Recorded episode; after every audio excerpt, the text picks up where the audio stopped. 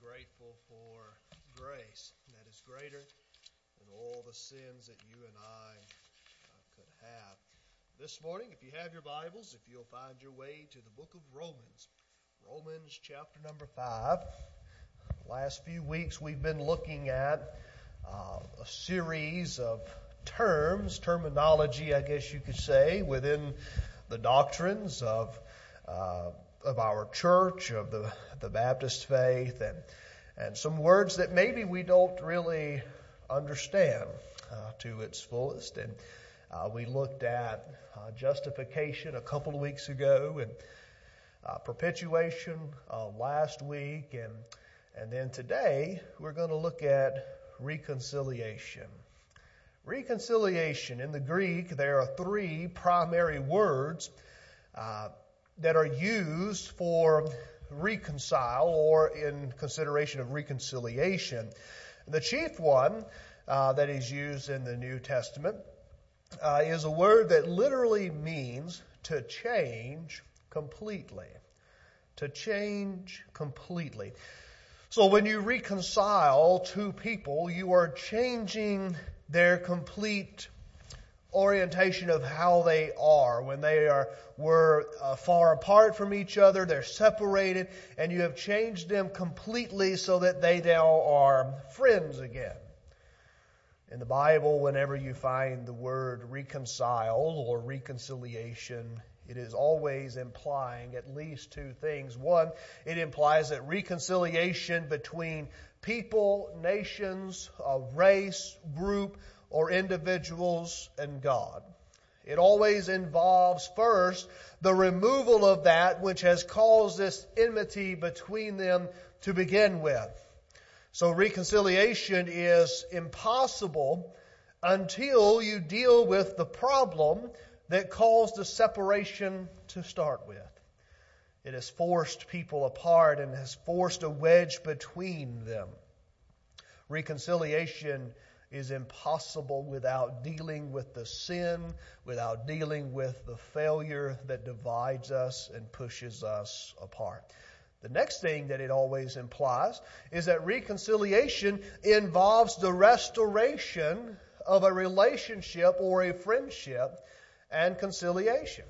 So whenever we see this word, uh, whether between people and people or people and God, it always involves the removal of the problem and the restoration of the friendship. Dr. Lewis Chafer, who was a, um, I'm not sure if he was a founding member or if he was actually, I, I knew he was vice president or president of Dallas Theological Seminary but he discusses reconciliation between man and God, and he liked to explain it this way. And I want to read an expert, uh, excerpt rather from uh, something that he had written. He said that in the beginning, in the Garden of Eden, God and man were close. There was nothing between them. They had a close personal relationship. Nothing could come between them at all. What happened in the Garden of Eden, Garden of Eden was what happened when Adam and Eve sinned. They chose to step away from God. And they took a step away from a close, intimate fellowship. And when man turned away from God, God turned away from man. God cannot have a relationship with man where there is sin in between. So when man turned away, then God turned away. But then, Dr. Chafer goes on to say, something else happened. Thousands of years later, when there was a baby boy that was born in a place called Bethlehem, what happened then, God turned back toward man again. Reconciliation came through Christ. God in Christ has reconciled the world. And so in 2 Corinthians chapter 5 it says that all this from God who has reconciled us to him through Christ, he gave us the ministry of reconciliation, that God was reconciling the world to himself in Christ, not counting men's sins against them, and as he committed to us the message of reconciliation, we are therefore God's ambassadors as through God, or as though God were making this appeal through us. We implore you on Christ's behalf, be reconciled to God. And so it is with that background uh, this morning that we find in 2 Corinthians chapter 5 that says God was in Christ reconciling the world to himself that is a situation that we have in the world today. That God in Christ reconciles the world. He's turned his back toward man. Man is still turned away from God. And it's in that situation that people find themselves uh, in, that, that they have this division between them and God. And God has done all that is necessary to establish that relationship with man there has to be a belief of what Jesus Christ has done. And when a person say, I believe that Jesus died on the cross for me, then and only then can man finally be reconciled to God. God's turned his back towards men, but the situation of the world today is one of being turned away from God. Someone asked a question one time if God seems so far away, who moved? It wasn't God, it was us. Romans chapter 5. Look at it with me. Romans chapter 5, we'll begin reading in verse number 9. Let's back up to verse 8. I think verse 8 is a very um, good verse for us not, if we don't have it memorized, perhaps we should. But God commendeth his love toward us in that while we were yet sinners, Christ died for us. Much more then, being now justified by his blood, we shall be saved from wrath through him. Verse 10 For if when we were enemies we were reconciled to God by the death of his Son, much more being reconciled we shall be saved by his life. And not only so, but we also joy in God through our Lord Jesus Christ, by whom we have now received the atonement. Let's pray. Father, we're so thankful, God that a way has been provided. Lord, that reconciliation is available to, to take down or tear down any barriers there are between us and you. Lord, we're so thankful this morning for the cross. And Lord, all that it signifies, all that it shows, and the great love that it bore for the sins of man. Lord, as we look at your word this morning, I pray that you would hide me behind that precious cross, that these dear folk not see me, God, but that they would see you. Open our spiritual ears that we may hear the word that you would have us to hear this morning. And God, may we turn to you. Those that are lost, we pray that you convict their heart, that they be saved before it's eternally too late. Father, for whatever you do, We'll be careful to give you all the praise and the honor and the glory. For it's in Christ's name we pray. Amen. What is our problem? Uh, in this life? Well, it's very simple uh, that we have this sinfulness about us. And, and notice that what Paul said in Romans there in verse 8, but God commendeth his love toward us in that yet while we were sinners. Christ died for us. Sin is the great divider. It is the great divider between us and God. It is the great divider between us and fellow man. It's the great divider that comes in between a lot of families. That's sin. I'm sure you've all uh, seen those uh, little charts in a, there's a little booklet, uh, the Navigator, and it puts a, man on, on one side of a cliff and it's got God on the other side. And in between that great gap there, uh, that, that chasm, that whole pit area caused by sin. In Isaiah chapter 59, it says that your sin has separated you from God. That's why we are all apart from Jesus Christ. We are all on one side and God is on the other, and sin has separated us from God. And this is what happened in the beginning. This is what happened way back in Genesis when Adam and Eve walked and communed with God. Can you imagine that for a moment? a perfect place, Eden, right? Garden of Eden. Temperature just right. You know, no one fighting over the thermostat. Uh, everything was great. You got rain when you needed rain. You didn't get rain when you didn't need the rain. It was perfect. And just being able to fellowship with God every day. The Bible says that they walked every day in the garden and communed one with another. What a great day that must have been, right? But then something happened there was some trickery that came along. Satan came along and, and he pulled his conniving evil ways and what happened? Sin entered the picture. And I know there's some that say, well, had Eve not done this and, you know, to be quite honest, man and female, they're both equally guilty, right? They're both equally guilty. No one is at fault any more than the other because what did Adam do? Adam knew not to, but he still did it, right?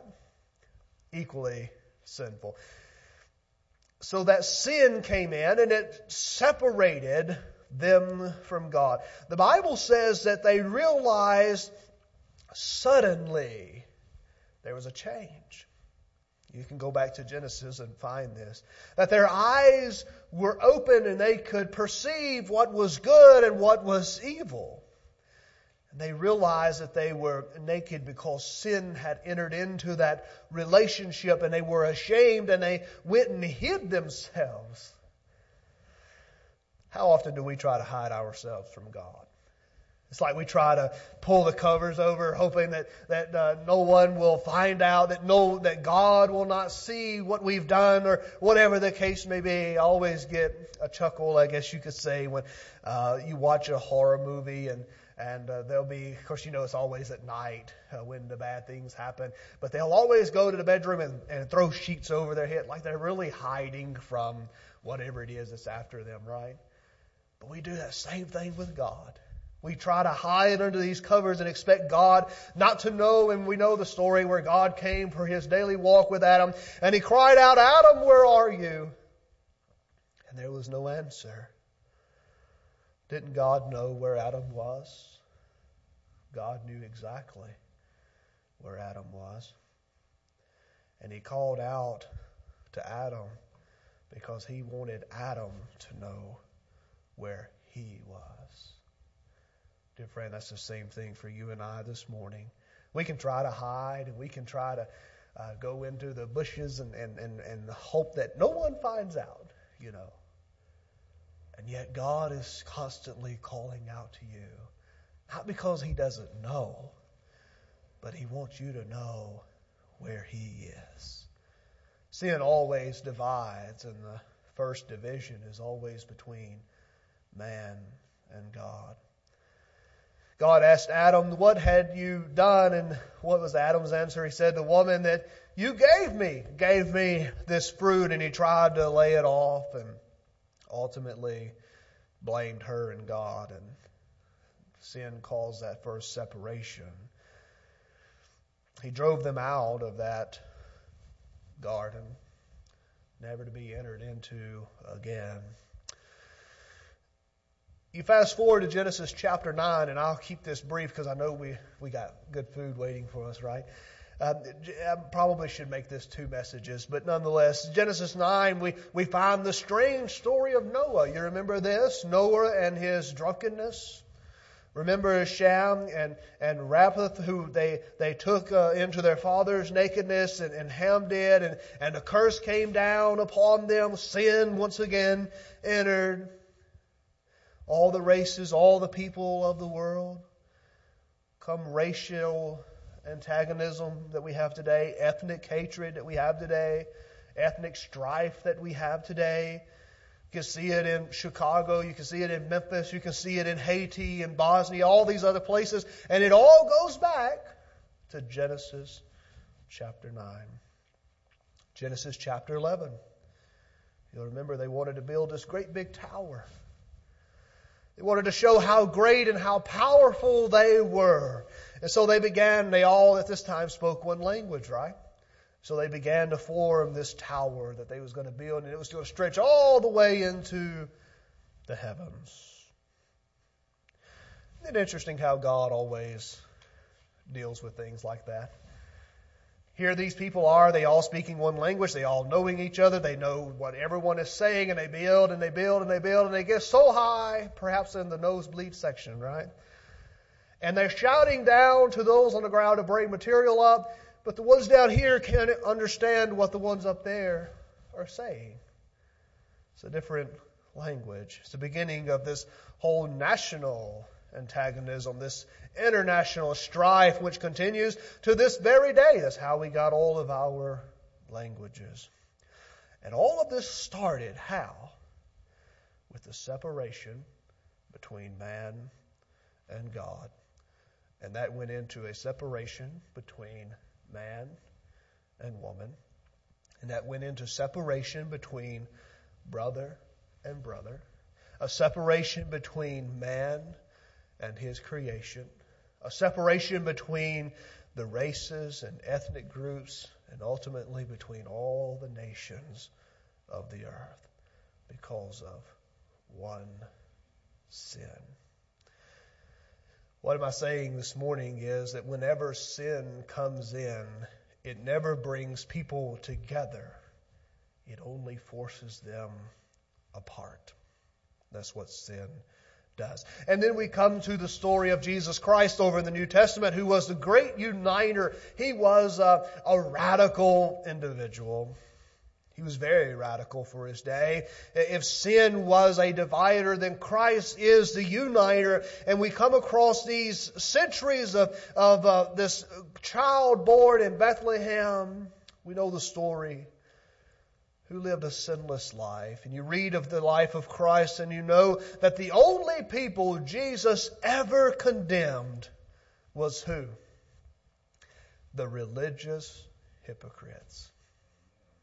That's the only ones. You can read all the Gospels, all the stories that point to Christ. You will never once find him hating or, or condemning someone because of their racial skin, their ethnicity, their, their status in life, you'll only find him condemning the religious hypocrites. Those who claim the name of God to push their hatred and their agenda. What kind of people did Jesus choose for his followers? It wasn't, and I'm not against education, don't misunderstand me this morning, but it wasn't the philosophical doctors of the church. It wasn't those that held advanced graduate degrees. It wasn't those who, who held great titles within the corporate uh, uh, uh, stance of their day. No, it was the fishermen. It was the farmers. It was the, the political zealots. It was the tax collectors of all people, right?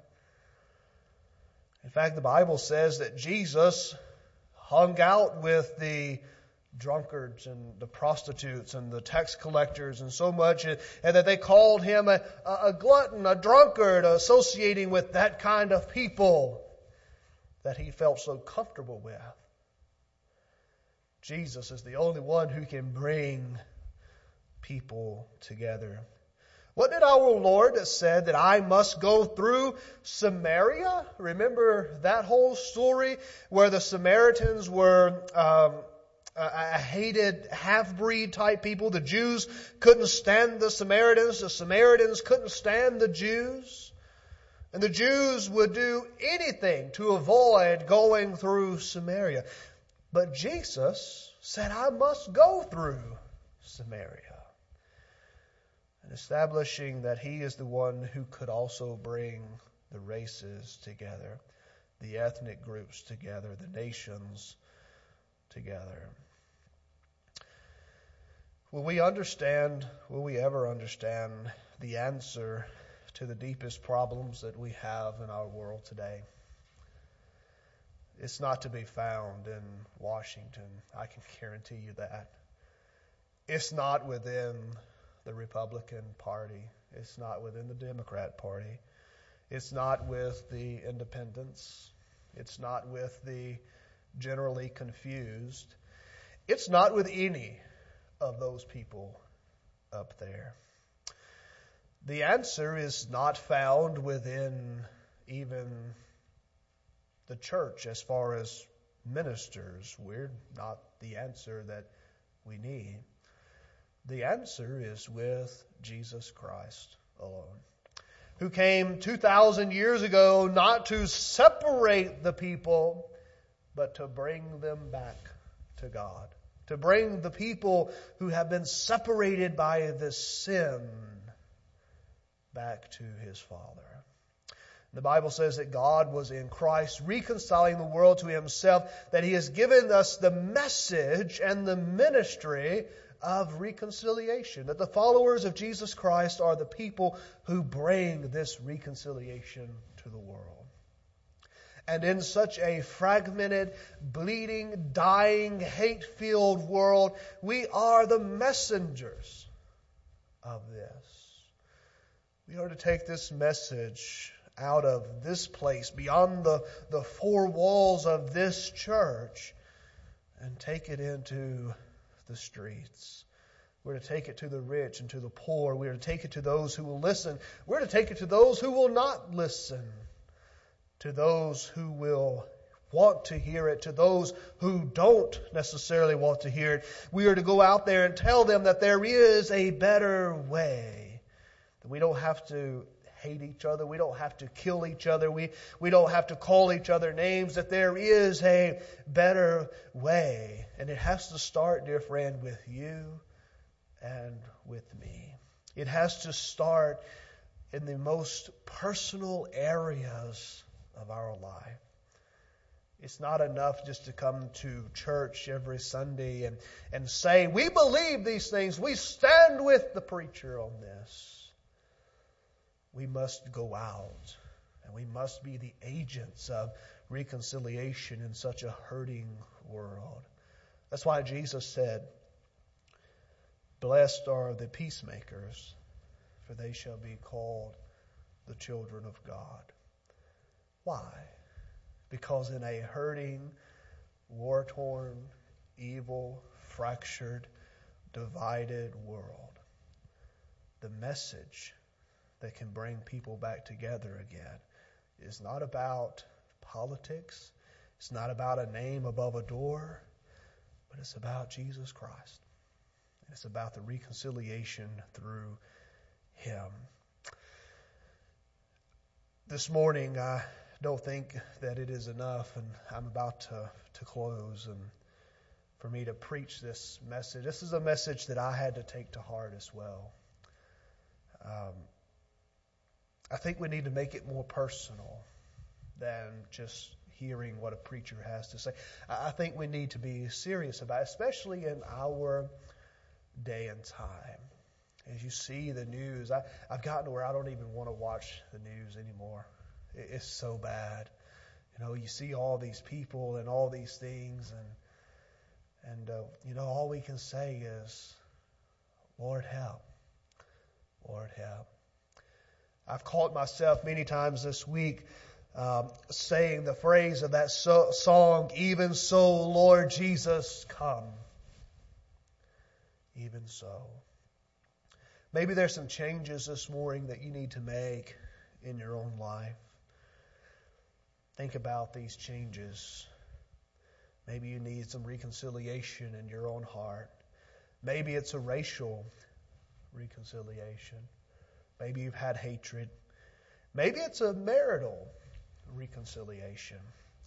There are a lot of families this morning who are just tittering on the break of marriage, of divorce. There's families are in shambles. Some are good families. There's so much anger. There's been so much sin, so much division, so much separation. But sometimes it seems there's no other way. Perhaps it's in your own family. Your relationship with your loved ones, is it what it ought to be? Maybe it's in your neighborhood. Maybe some of your own neighbors. What have you done to bring people together in the name of Christ? Maybe it's at your work. Maybe it's at your school, your teachers, fellow classmates. About other Christians. Maybe because they see things differently. I think sometimes we're all guilty of that, aren't we? Uh, just because they don't see it my way, that they they're not right, right? Maybe there's a relationship that's broken in your life this morning. Could I encourage you to say, Lord Jesus, come. Thank you for dying on the cross for me, that I believe that that is enough. Help me to reconcile the sins, that reconcile the differences that I have with others. I urge you this morning to do that. You know, we could never be the church that we're called to be if there's sin in our lives. And we need to get rid of that. We need to reconcile ourselves to God, reconcile the church to God, reconcile ourselves to others. And I trust that you do that this morning. If you're able to stand, I would invite you to do so as we extend a hymn of invitation. This is your opportunity to do business with God. Perhaps it is a time where you need to seek forgiveness, maybe from God, maybe you need to pray for others, whatever the case may be. Will you come as we sing?